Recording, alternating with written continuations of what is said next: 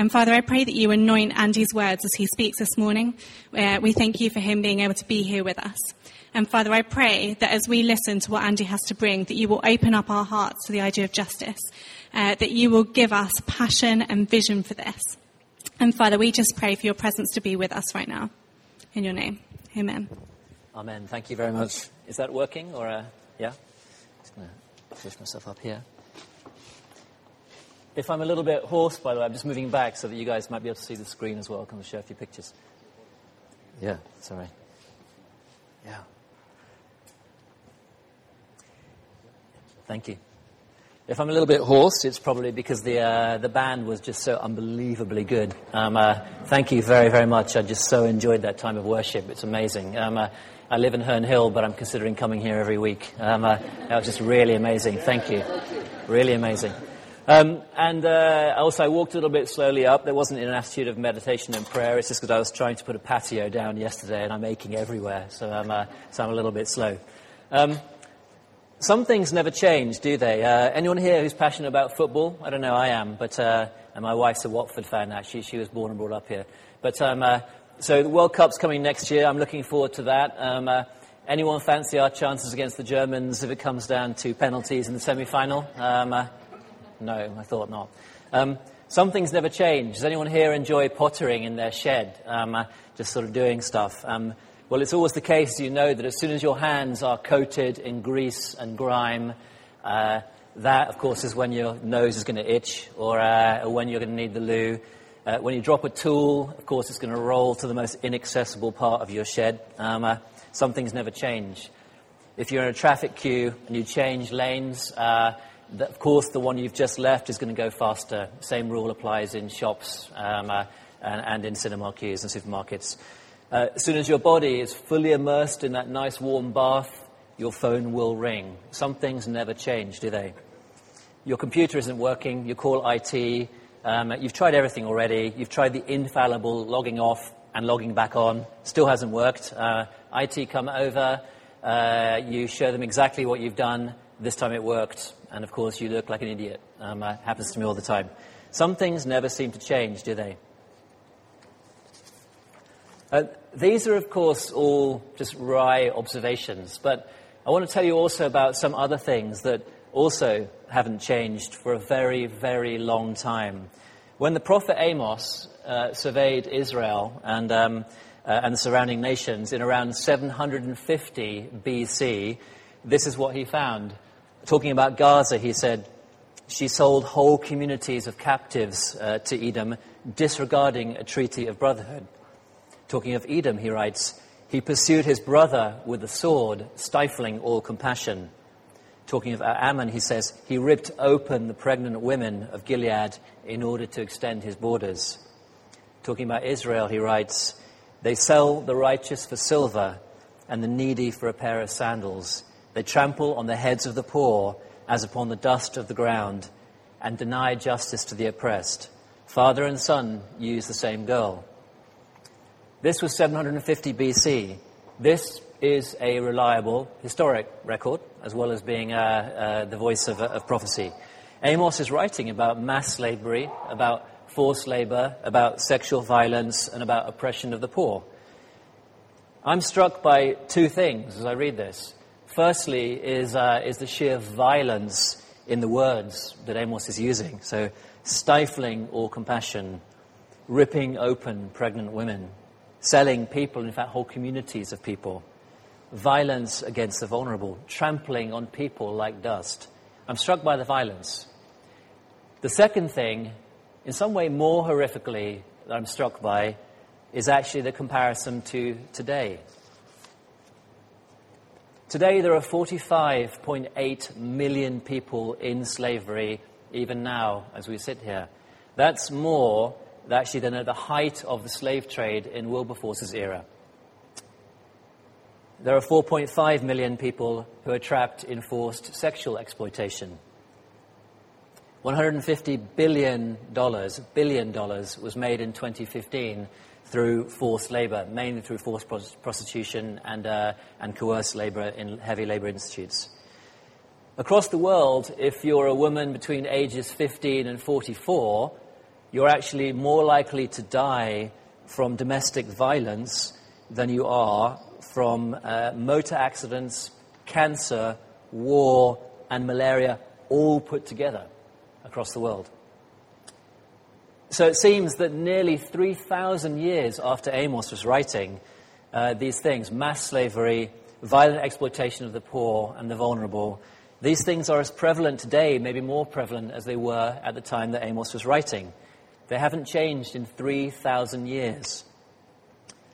So, with that as a, just a rather grim backdrop, I just want to tell you a little bit more about IJM and the work that it does, and then also to pass on one or two things that I learned um, uh, working in the field for IJM in Chennai. Uh, I don't know if you, you, you, have you guys got a screen there? You have. Okay. So um, this is Gary Haugen. Uh, Gary Haugen was a young lawyer. He's IJM's founder, and Gary was a young lawyer um, back in 1994 when he was asked by the United Nations to go and investigate a brutal genocide, the one that had happened in Rwanda. He was asked to gather evidence against the perpetrators of that genocide. And to do that, he had to spend a lot of time in around 100 mass graves, massacre sites, effectively, mainly in churches across Rwanda. He was knee deep in bodies having to do that. And he talks actually about one question that kept haunting him all the time. It kept coming back to him. And that question was well, the, what had gone on was clearly illegal. Murder and genocide in Rwanda was illegal, uh, as illegal as it is in the UK. So, how could this have happened? how could this actually have happened, given that it was illegal? And as he had this question, one very simple thought kept coming back to him, which was that the problem was not a lack of law, the problem was a lack of law enforcement. That was the problem. The laws were there, they were not being enforced. No one had taken action to actually enforce the laws that were there to protect vulnerable people in Rwanda. No one had enforced them, what that meant was that stronger, violent people were able in the end to oppress weaker, vulnerable people. And as Gary thought more and more about this problem, uh, he realized actually that this issue, the issue of unchecked, everyday violence against the vulnerable, he realized that this issue was not just in Rwanda. After all, it is illegal to chase a widow off her land with clubs and machetes in Uganda but it frequently happens. It's illegal to rape girls in Guatemala, but one third of girls will be raped before they leave adolescence in Guatemala. It's illegal to force people to labor against their will in India, but current estimates are that there are 18 million slaves today in India. These things are all illegal, but the problem is the laws are not enforced. That was actually the same basic problem even back 3,000 years ago in Amos's time. Um, uh, if you look here, what we see in each of these problems that Amos is highlighting is that they were against the commonly acceptable principles or the laws at the time. So note how Amos records what's happening. He talks about disregarding a treaty of brotherhood. He talks about stifling compassion, denying justice to the oppressed. So selling people into slavery and violently abusing women was illegal also in Amos' time, but it still went on. So it's this fundamental, global, long standing problem that Gary Haugen founded International Justice Mission to address. That's what's at the heart of its work. The mission is this it's to rescue thousands, protect millions, and prove that justice for the poor is possible. And IJM works across 17 field offices um, in Asia, Africa, and Latin America um, rescuing people from violent situations. We've just seen a rescue on Lake Volta, um, uh, helping survivors to then come to be fully human after their ordeal, so providing aftercare, and then pursuing the people who are perpetrating this to try and prevent others from becoming oppressors. Um, and then finally, uh, working to try and fix the law enforcement systems that have broken and they're allowing these things to happen. So that's really what IJM does by way of introduction. I want to tell you a little bit now more about kind of how about my story really and how I fitted into IJM uh, and uh, and how I came to it. So I was. Uh, uh back, back in 2010, I was a reasonably successful lawyer working as the um, global head of legal at uh, Endemol. Endemol makes uh, TV programs. It's the largest independent TV company, um, uh, making amazing shows like like you know, I can't remember. Um, uh, but uh, and then uh, after that, before that, I'd worked for a, a global law firm, and and I'd worked also as the group director of legal for ITV for a few years. So. So I was a lawyer. Um, I was married. I'm still married um, to the same wife, um, with two children who were eight and ten back then. here's us as a family. Um, so that's us. I had a sense, really, that my time as a lawyer was kind of drawing to a close. Um, and my wife, Rachel, felt that, uh, that actually we were just a bit too comfortable uh, living where we were. When we heard about IJM and the amazing work that was going on rescuing the Dalits, uh, the poorest people in society, from slavery in rock quarries and, and, salt mills and things like that, when we heard about that work, we decided to go and to join. Um, it wasn't an easy decision, actually, but, uh, but I had been asked to go and do it. I felt that as a lawyer, I had the right background, and I felt that I had uh, kind of management experience that could contribute. Um, and I guess deep down, just between us here, I'm a bit embarrassed to say it. Uh, I guess I felt maybe the office needed my awesomeness. Um, so, um, uh, so I'm sorry to admit that. Um, so, so we basically we took our kids out of school. We packed up our house. Uh, we rented it out. We put everything, all our possessions, um, uh, into a big metal crate. We uh, shipped it all out to Chennai, um, uh, and then India changed its visa rules. Um, and so we couldn't get out there. And we uh, spent five months trying to get a visa. We moved 14 times during those five months because we kept thinking that every week, every week, the next week, the visa would come. Uh, we tried to home educate our girls until they actually fired us. That's true. Um, uh, we had to then put them in private school because we couldn't get them back into the state school system because it was very uncertain, our kind of duration. Um, so our domestic life was basically in crisis. And uh, and I was there also trying to lead this office in Chennai remotely from lots of different houses uh, in the UK. Uh, so everything was in crisis. So as you can imagine, that, that kind of sense of personal awesomeness was, uh, was rather dented by that whole experience. And when it came down to it, actually, I was completely and utterly powerless and out of control. Okay? Um, I was trying to lobby MPs, do all that kind of stuff to get a visa. Couldn't get a visa. Um, uh, I couldn't even make it to the front door of the office that I was meant to be leading. Now, that is one massive, colossal fail, isn't it? Couldn't even get to the front door. Um, eventually, we did get there, or else this would have been a very short sermon. Um, so, uh, and, and, what an office it is, by the way. It's 90 Christians in Chennai who are uh, working to free people from slavery, uh, working with, with, uh, with terrible sexual violence every day, um, uh, tremendous suffering, real, real kind of heartbreaking stories day in, day out. And yet, you, honestly, you'd never visit a more joy filled, exuberant, hopeful place than that office in Chennai. It's unbelievable. So we got there in the end. Um, but even after getting there, uh, that wouldn't have been the last time that I would experience that sense of powerlessness and uh, hopelessness and inadequacy, exactly the same feelings that I'd had during our visa delay. God had used that visa delay in the end to just begin to teach me some lessons that I really needed to learn before I went to lead that office in Chennai. I want to tell you a couple of stories. In 2012, I went on a trip up to uh, the Punjab, and you can see it's with a little red arrow at the very, very top of India. Uh, the first thing I learned actually is that, I mean, we, we often call it the Punjab here. The first thing I learned from my Indian friends is it's not the Punjab. They said, Andy, do you live in the London? I said, no, I live in London, but it, but it is the UK. Um, uh, and then uh, they said, it's not, not Punjab, it's Punjab. So those are the first three things I learned. Anyway, whatever you call it, I went there in 2012. Um, IJM had been working in an office which is in the south of, Chen, uh, south of India, just where the yellow arrow is just now. Um, and IJM had been working for t- over 10 years there, freeing people from slavery.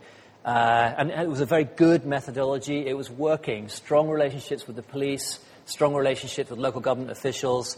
Thousands and thousands of slaves were being rescued and rehabilitated. We had had lots of successful prosecutions. So it was working well in the south of India, but there were hundreds of thousands, potentially millions, of slaves up into the north of India and at that point in time, not a single one of them had been officially released. Not a single one. So we wanted to expand the work that we were doing across the whole of India. So we went up there. And what we found on arrival was whole villages of people still in slavery.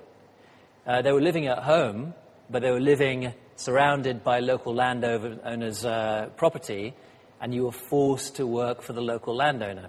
If you tried to, uh, to work for somebody else, um, uh, or if you tried to ask for something which even came close to the minimum wage, you would be savagely beaten or worse.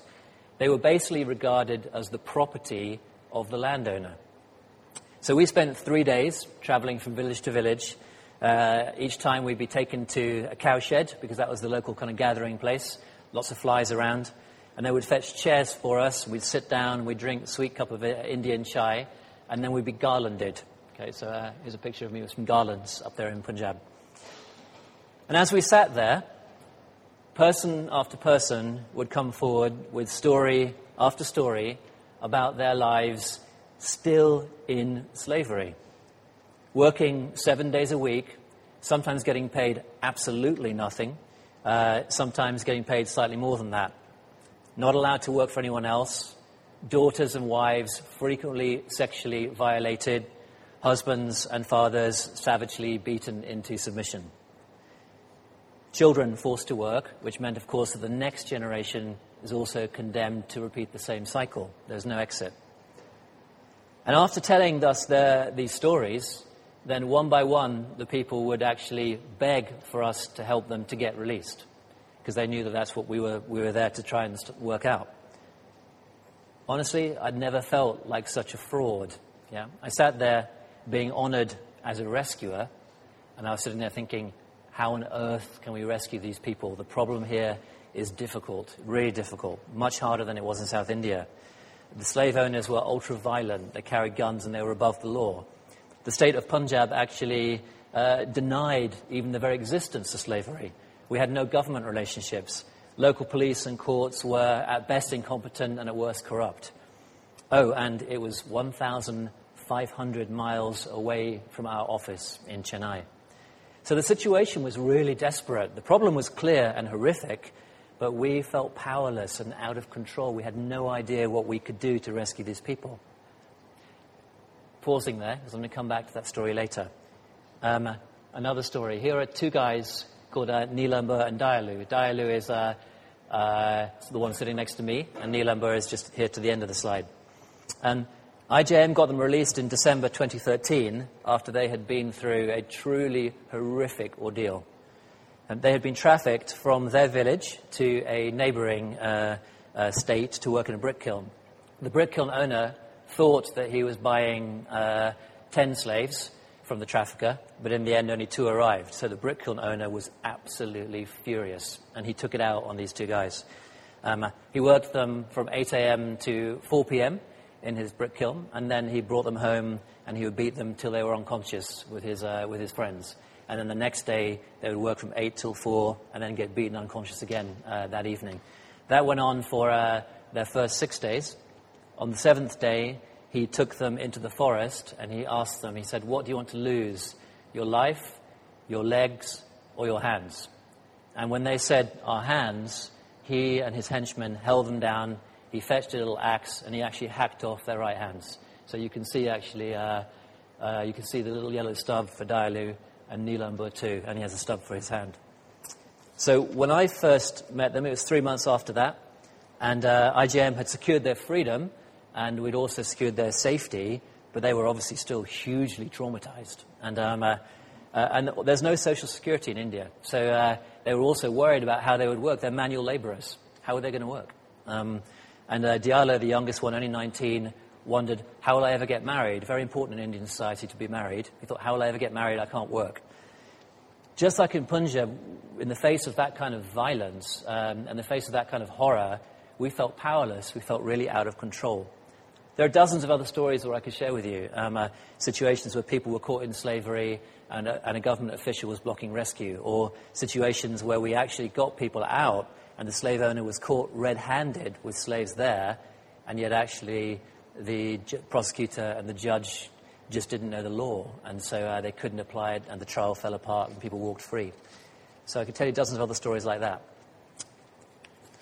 So, in the face of that, in the face of that sense of powerlessness and inadequacy, what do you do? When the situation seems so utterly hopeless, when evil seems to be triumphing, where do you turn? When the situation is out of control in the end, uh, how do you react? Well, to answer that, I just want to flick back again to, uh, firstly, to a little bit in Amos. So, no, sorry, this is Micah. Um, Amos and Micah were uh, compatriots. So, uh, Amos actually was writing about 35 years uh, before Micah, but the situation they were in was very much the same. We saw some quotes from Amos earlier about the situation, the mass slavery. Micah talked about the same thing. And so Micah's reaction was this. He was lamenting about uh, how rulers despise justice, and he says this. He says, Because of this, I will weep and I will wail. I will go about barefoot and naked. I will howl like the jackal and moan like an owl.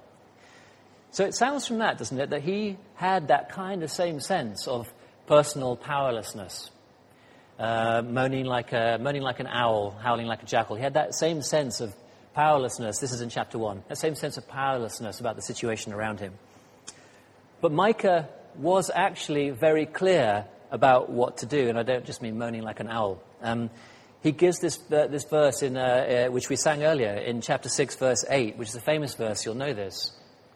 He says this He has shown you, O mortal. I love this idea of O mortal again. It's just showing our powerlessness and our kind of um, almost insignificance in a way in the face of God. He has shown you, O mortal, what is required of you. And it is to act justly, to love mercy, and to walk humbly with your God. Act justly, love mercy, walk humbly. I don't have a tattoo, but if I was going to get one, probably be that. It's pretty good, isn't it? This is not a call to be like Jason Bourne or Lara Croft. It's not a call for heroics. This is actually a call to take simple steps of obedience and to do them with justice, mercy, and humility. Simple steps of obedience. But really, how could it be that simple and how could they be that confident that it's going to work? Well, Amos and Micah both knew God's character. We were talking earlier on about some things seeming not to change. Um, uh, but actually, there's only one thing that never, ever changes, and that is God's nature. And both Amos and Micah knew God's nature. They knew it from reading the scriptures, and they knew it also from their peers at the time who were talking about it. And we heard some of those verses earlier, actually, about the God of justice. And uh, here are a few more. So they knew that God is a rescuer. As it says in Exodus, I've, I've seen the misery of my people I've heard them crying because of their slave drivers, and I am concerned about their suffering, so I have come down to rescue them. God's a rescuer.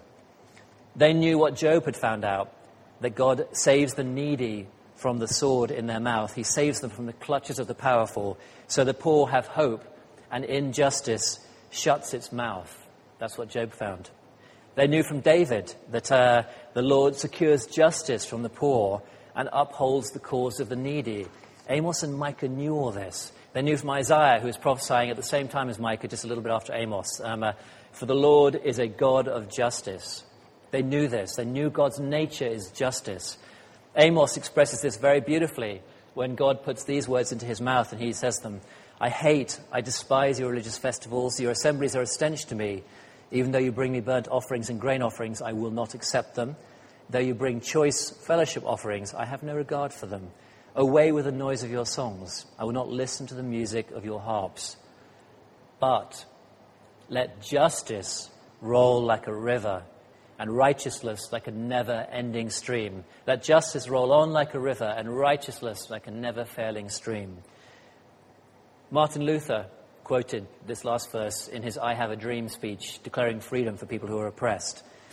And elsewhere, Martin Luther, who knew a thing or two about fighting for freedom, um, uh, said this. He said, uh, The arc of the moral universe is long, so the long, long arc of the moral universe, but it always bends towards justice. So Micah and Amos knew this because they knew that God's character is justice. And they knew that God is sovereign.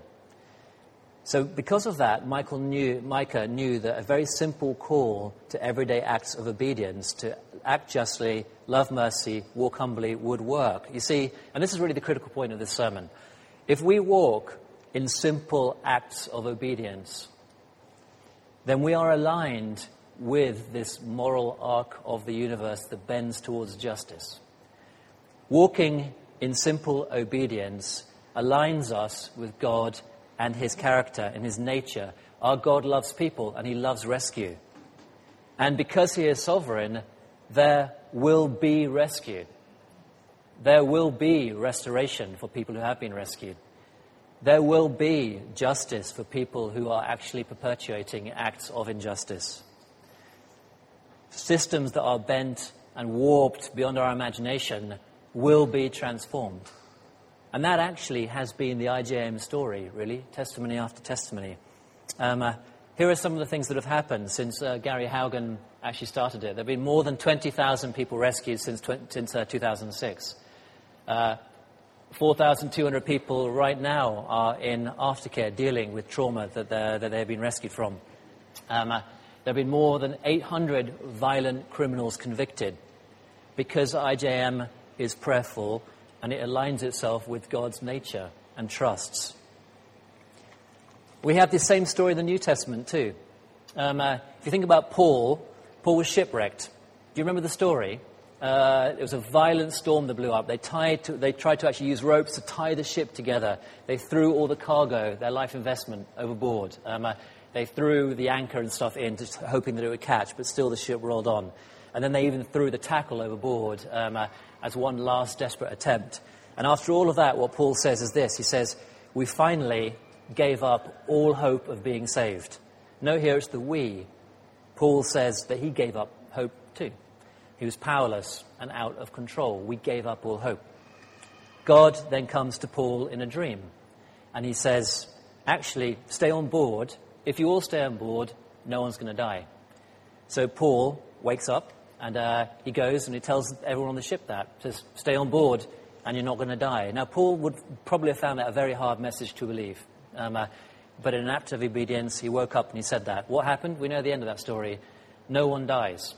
God actually saves everybody on board that ship through one simple act of obedience, that of Paul, um, uh, who did what he was told. He relayed the message that God gave him. A similar story, the feeding of the 5,000 men including women and children, probably 10,000. The people have been walking all day and talking, listening to Jesus. Now they're hungry and they're restless. Jesus turns to the disciples and he says, You feed them. Um, if you're a disciple there, you know, uh, they're all there. Uh, you haven't got any money. There's no food there. Tesco's doesn't deliver to this mountaintop. Okay, so um, uh, what are you going to do? How are you going to feed these people? And, uh, and that's what they say to Jesus. But Jesus just tells them, Go, find what you can, and bring it to me. So they go, they find the two fish and the five loaves, and they bring it to Jesus. They do what he says. Um, but they're, they're embarrassed. I mean, imagine how humiliating that must have been. The whole crowd was there. The disciples have been asked to feed them, and they come with Jesus and say, Here you go. That would have been deeply humiliating and embarrassing um, uh, to bring this insignificant looking gift to Jesus. Uh, that's how they would have felt. Uh, of course, we know the story. Jesus multiplies the little that they bring, everyone gets fed. Coming to a conclusion, really, I want to tell you a little bit about Alice Suganya. This is a, you can ignore the text. I couldn't find a photo of her without, without this text. Um, uh, I worked with her for a few years in the IJM Chennai office. This is a wonderful woman. So she turned up at IJM in the early 2000s uh, asking for a job. They actually thought that she was the cleaner. When they worked out that she was there for an interview, her, in, an interview. They interviewed her, and they gave her a job uh, on reception. And actually, she was so desperate to work that she started work that day. Her husband didn't really want her to work, but they needed the money. So she started that day uh, working on reception. Um, Alice is now the director of casework for all of IJM's bonded labor work in India. She is responsible for rescuing people from bonded labor slavery across the country. Alice has almost certainly been on more rescue operations than definitely than anyone else in IJM, probably than anyone else living today. She's led more than 150 rescue operations into def- difficult places, leading between five and 10,000 people to freedom.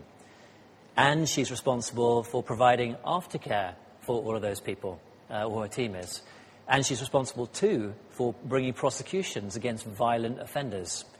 That's Alice. Alice is only five foot two. Okay? Alice is uh, very unassuming.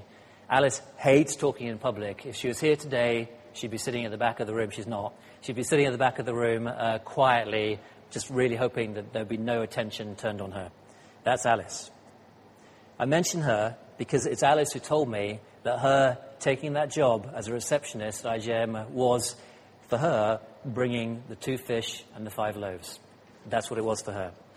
And God has multiplied that over and over and over again. So, just finishing those stories that I began earlier about Punjab and uh, Nilambar and Dayalu, okay? We, in Punjab, we began taking very slow steps. We began talking to government officials, the one that would talk to us. We began trying to work out who we could work with. Um, after 18 months of work, uh, we managed to rescue two people. Now, that doesn't sound like a very big deal. It was for those two people. But it doesn't sound like a big deal. But these were the first two people ever formally rescued in, uh, in Punjab, in North India. The very first two ever. And then we kept working, and then we rescued five more a little bit later. Here they are. Um, uh, with their formal government release certificates, which says they're no longer a slave. And after that, the government had to acknowledge that there was slavery, and we began to see system change. The police recognized that slavery existed, and they agreed for us to train 8,000 police people. Uh, the government agreed to set up a bonded labor helpline. So God began to work with the very little that we brought in our hopeless situation. With Nilambar and Dayalu, in the face of that trauma and that violence, and uh, when we felt completely out of control, IJM workers, social workers, began working with them day to day. Progress was very slow at first because they, didn't, they couldn't even talk about the horror that they'd been through. But they gradually did begin to talk about it, and only a matter of months later, they talked about it on CNN in front of an audience of about 200 million people because they wanted to make sure that no one else went through the situation that they were going through. They also, with the help of the IJM lawyers and social workers, um, talked about it to the court. They gave testimony. And I'm overjoyed to say that in December 2016, um, all eight of the people who had uh, chopped their hands off were given life sentences, which is the longest uh, sentence that's ever been given to uh, a slave owner uh, for IJM. So their bravery in the end uh, brought that, that conviction. With such trauma and brutality, these stories aren't perfect, and there's a sadness in this one too, which is that Nilambar died just two months before the conviction. Uh, and so he never lived to see the thing which he was, uh, he was fighting for. Uh, but he was fighting for that, and it happened. And this is, this is uh, Dayalu. Now, before, the, uh, uh, before he lost his hand, Dayalu had never ridden a bike. He didn't own a bike. Um, but with the help of doctors and a prosthetic right hand, and IJM social workers walking with him humbly day after day, making small progress every day. Now he can ride a bike. That means that he can travel further from his village, which means he's more likely to be able to find the kind of work that he can do. So, so these are, these are the, the, the stories uh, and the hope and the joy that comes in the end from those taking those small steps of obedience, um, even in the face of powerlessness and seeming out of control. So, just finally to finish, if I, can I ask you to just to close your eyes for a minute and to think about a situation where you see injustice? Maybe it's close to home. Maybe it's something in the UK which you see which is just plain wrong, uh, where someone or a person is oppressing someone else. Maybe it's a global issue like slavery, forced prostitution, land grabbing of widows, or any of the other things we've touched today.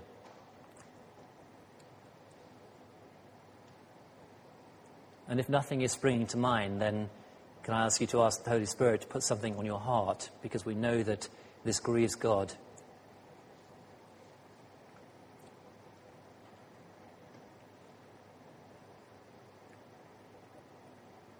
And as you think about that particular situation, perhaps enormity of it does make you feel powerless and inadequate in terms of what you think you can bring. And here's where we remember Micah's words What does the Lord require of you? To act justly, to love mercy, and to walk humbly. So, what are your two fish and your five loaves? Something which may seem insignificant or embarrassingly little. But if we think about that story of multiplication, if we bring that, Jesus can multiply.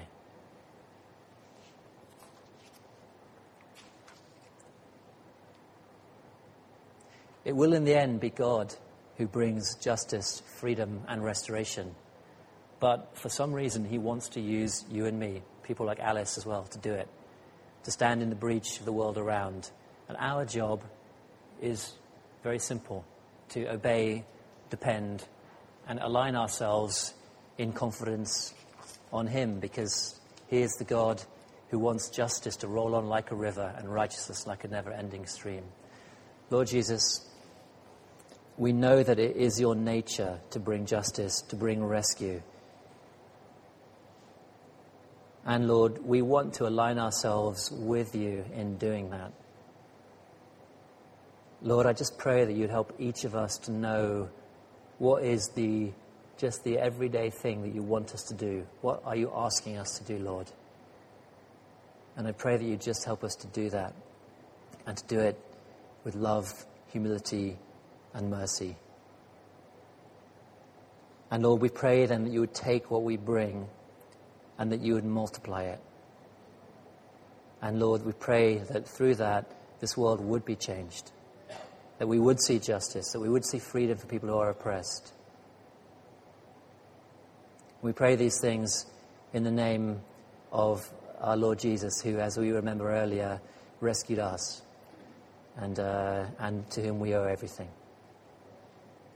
Amen.